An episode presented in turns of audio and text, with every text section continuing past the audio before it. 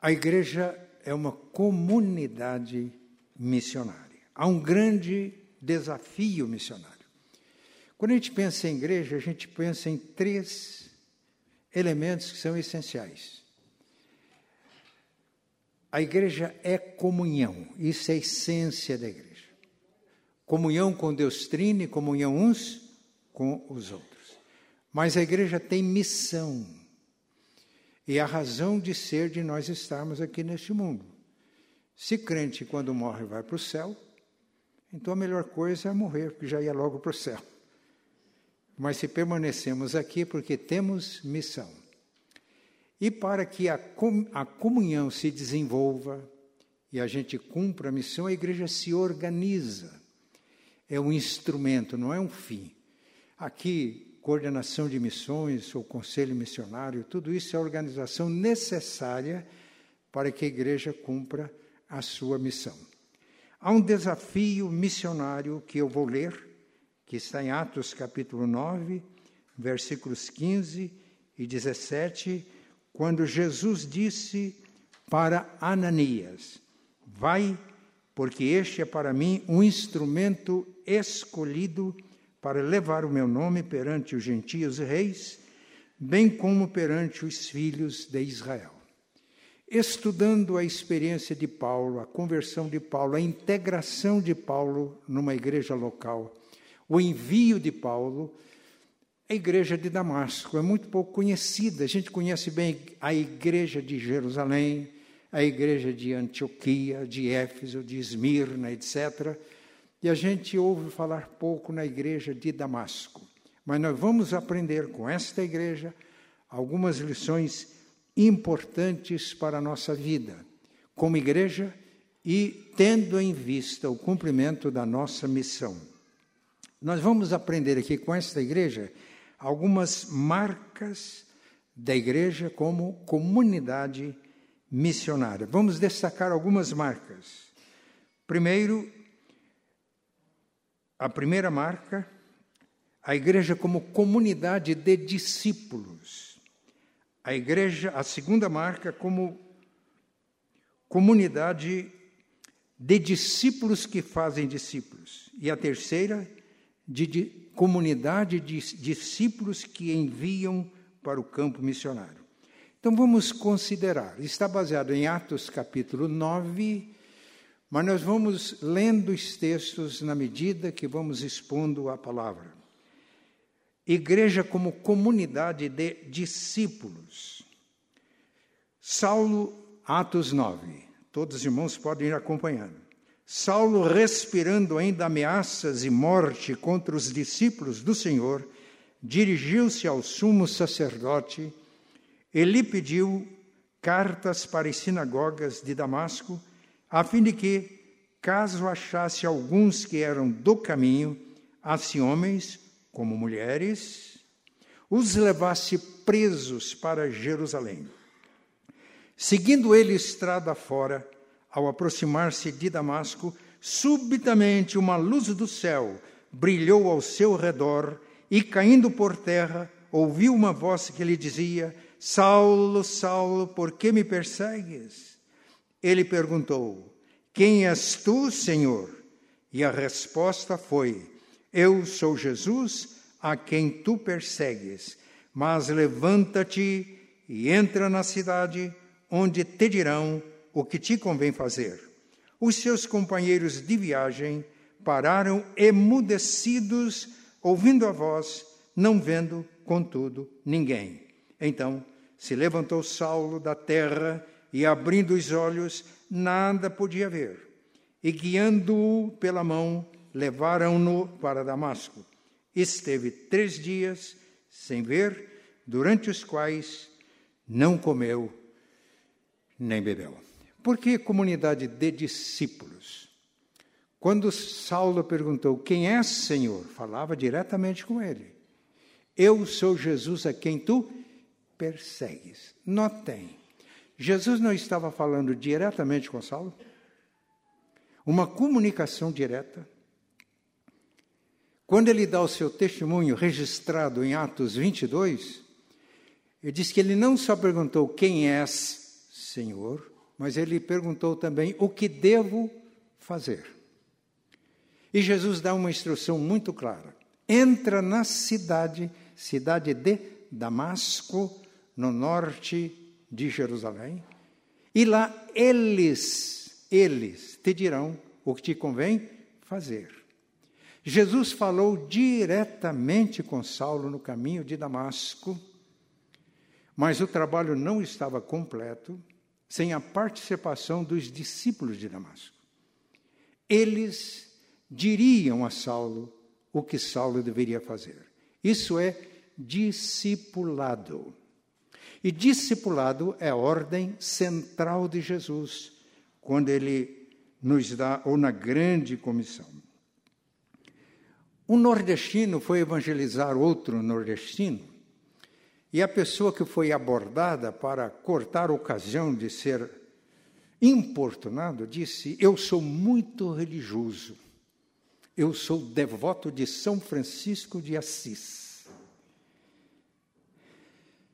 Aí o evangelista disse: Você é devoto ou é discípulo de Francisco de Assis? Ele olhou assustado e perguntou: Qual a diferença? A diferença é que, como devoto, você aprecia São Francisco de Assis, você até faz súplicas a São Francisco de Assis, mas, como discípulos de Francisco de Assis, você segue nas mesmas pisadas de Francisco de Assis. Você conhece a história de Francisco de Assis? Ele conhecia e sabia que Francisco de Assis tinha devotado toda a sua vida em servir ao Senhor. E aí o evangelista disse: então, Francisco de Assis foi o que foi porque ele era discípulo de Jesus. E a evangelização agora continuou. Mas depois o evangelista perguntou: será que realmente eu sou discípulo de Jesus ou sou apenas devoto de Jesus? O devoto de Jesus é aquele que aprecia Jesus, o que Jesus fez, o que Jesus ensinou, faz pedidos a Jesus, espera receber alguma coisa dele, mas não segue, não segue nas pisadas do Mestre. Vimos domingo passado que é muito importante ser para fazer. Vós sois raça eleita, sacerdócio real, nação santa, povo de propriedade exclusiva para um propósito, a fim de proclamardes as virtudes daquele que vos chamou das trevas para a sua maravilhosa luz. Mas que significa ser discípulo de Jesus? Significa ser ter um relacionamento pessoal com Jesus. Isso acontecia com os discípulos de Damasco. Vamos ver o versículo 10. Ora, havia em Damasco um discípulo chamado Ananias. Não disse se ele era apóstolo, se ele era presbítero, se ele era missionário.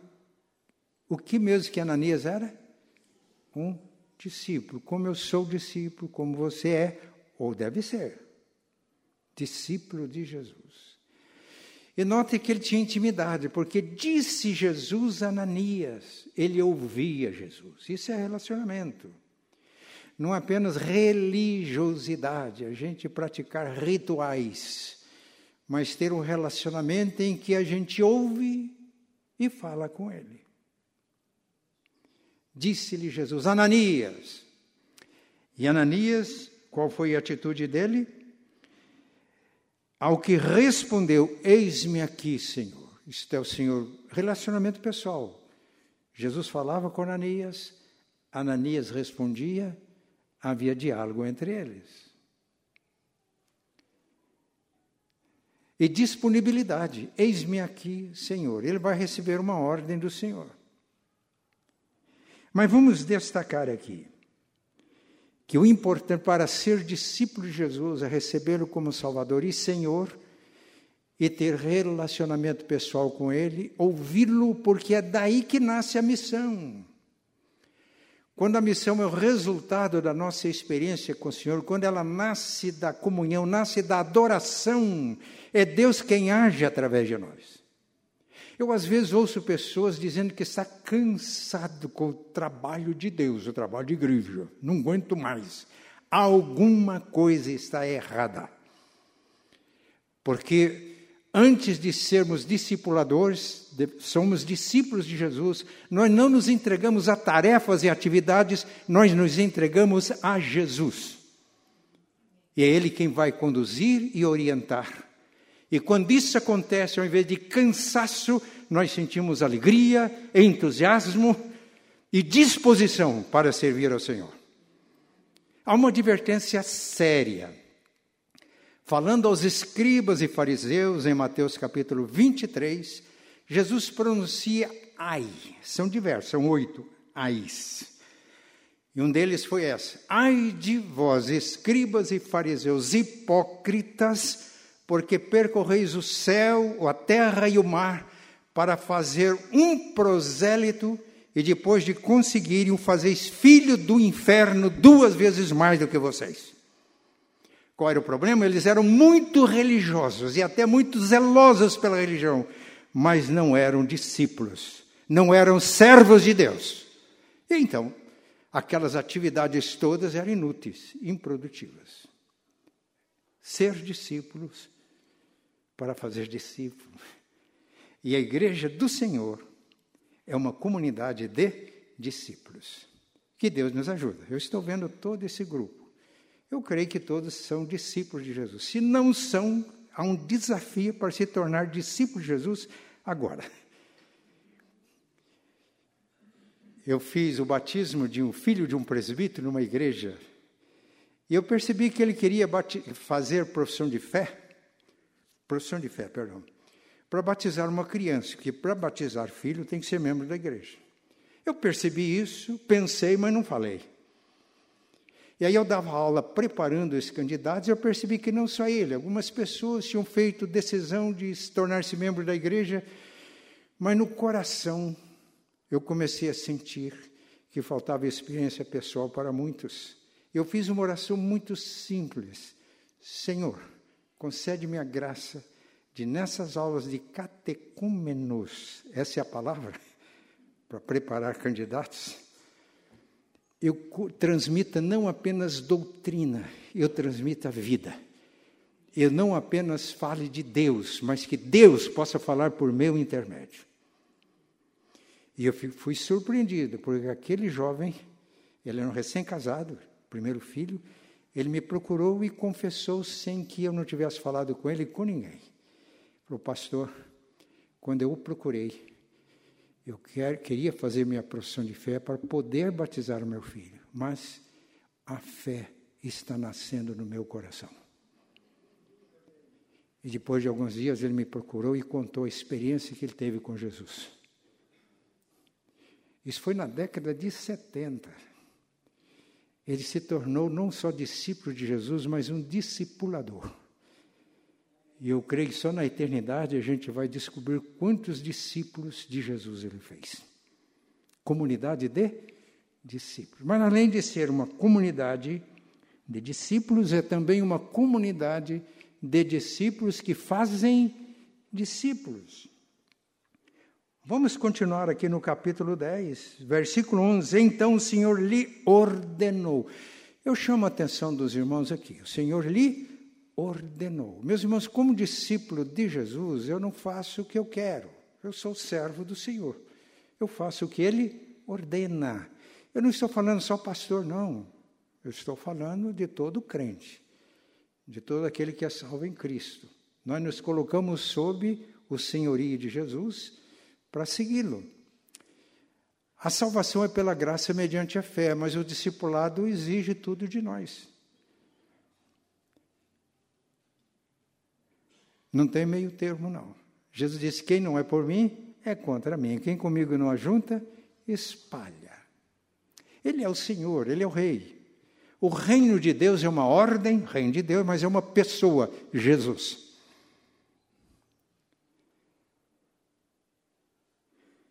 O Senhor lhe ordenou. Olha a ordem de Jesus. Dispõe-te, vai à rua que se chama direita, e na casa de Judas procura por Saulo, apelidado de Tarso, pois ele está orando. E viu entrar um homem chamado Ananias e impor-lhe as mãos para que recuperasse a vista. Os irmãos estão vendo como a missão, evangelização, discipulado é obra de Deus? Saulo já estava lá orando, jejuando três dias, e ele teve uma visão e viu um homem chamado Ananias entrar. Ananias, porém, porém, porém, respondeu: Senhor, de muitos tinha ouvido a respeito desse homem, quantos males tem feito aos teus santos em Jerusalém, e para que trouxe a autorização dos principais sacerdotes para prender a todos que invocam teu nome. Uma reação racional, correta do ponto de vista racional, porque de fato esse homem perseguia os crentes, matava crente. Mas veja bem o que vem a seguir. Versículo 15: Mas o Senhor lhe disse: Vai, vai, porque este é para mim um instrumento escolhido para levar o meu nome perante os gentios reis, bem como perante os filhos de Israel, pois eu lhe mostrarei o quanto lhe importa sofrer pelo meu nome. Então, Ananias foi. Digam comigo, foi.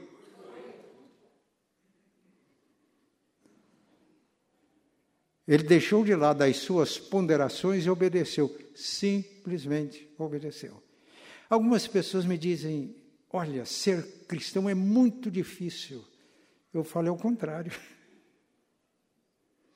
É extremamente simples.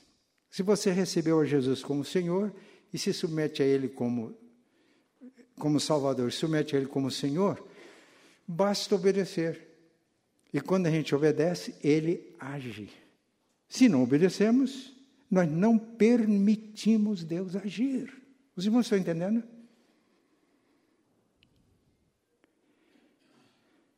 A nossa obediência é a possibilidade de Deus agir. E ele foi.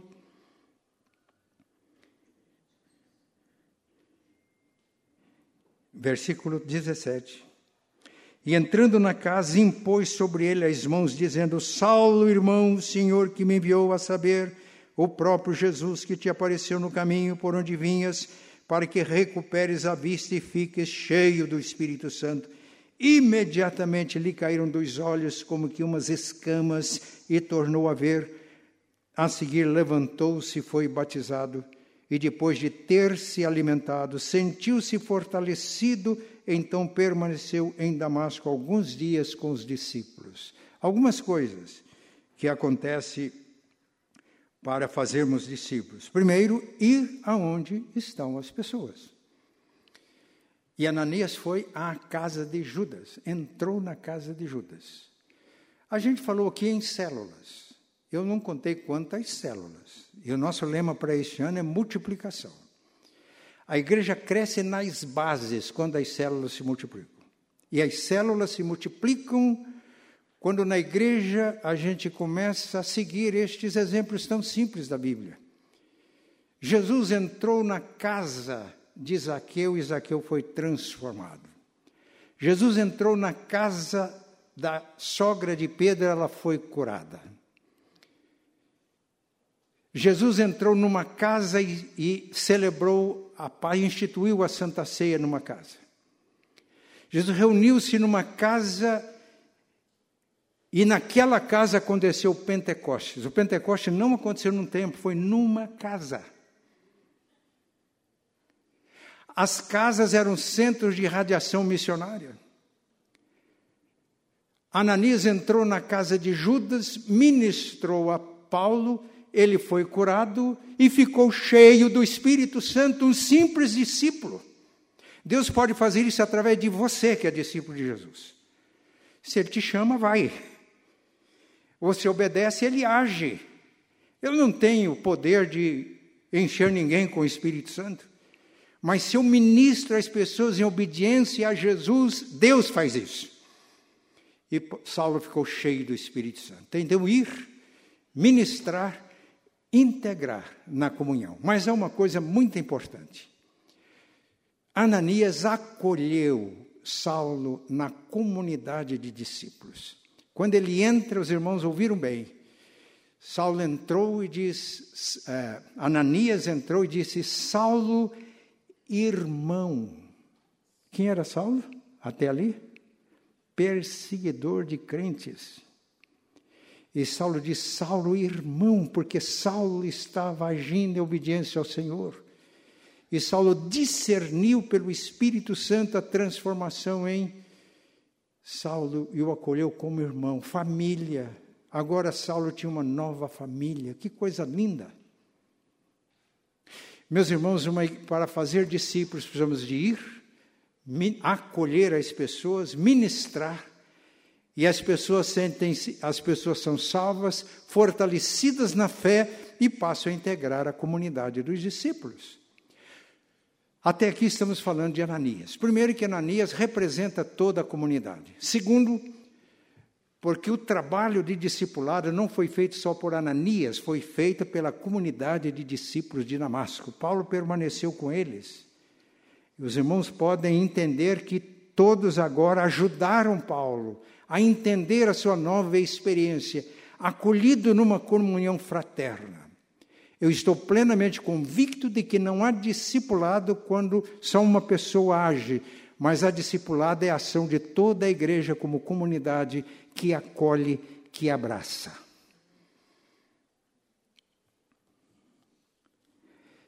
O desafio para nós é nós entrarmos nas casas. Eu vou dar dois exemplos simples.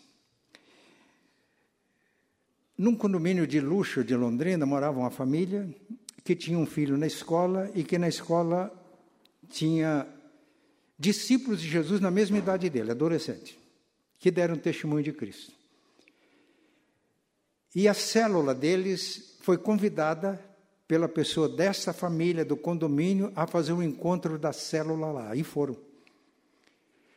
O pastor Rodolfo, que na época não era o pastor da igreja, ele foi buscar as filhas adolescentes que estavam naquele encontro. Ele parou em frente à casa, o dono da casa saiu e disse: Eu gostaria que o senhor me desse algumas explicações.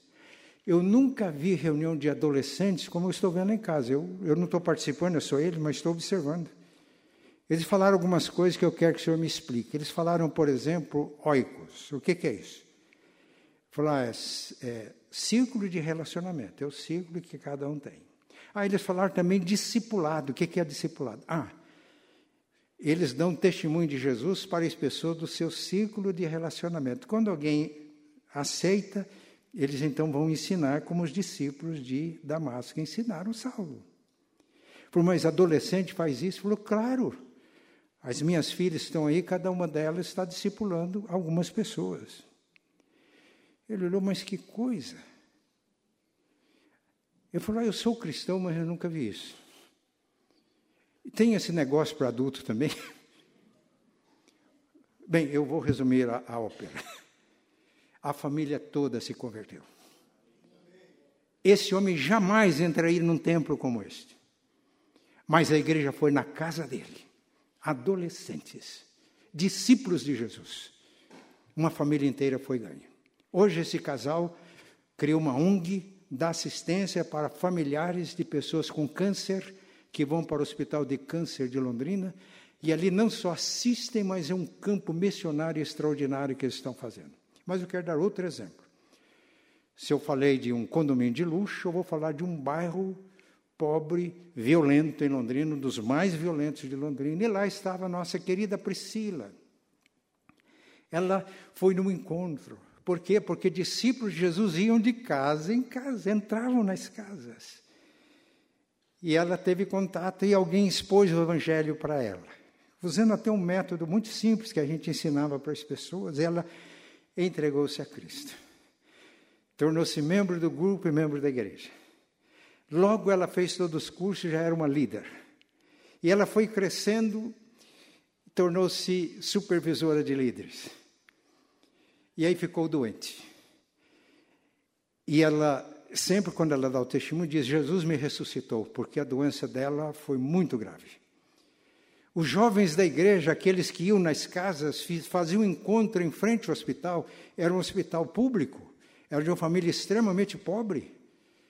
E faziam uma reunião na frente do hospital e levantavam um clamor a Deus pela Priscila. Patrícia, perdão. Patrícia. Eu acho que é influência da pastora Priscila. Patrícia.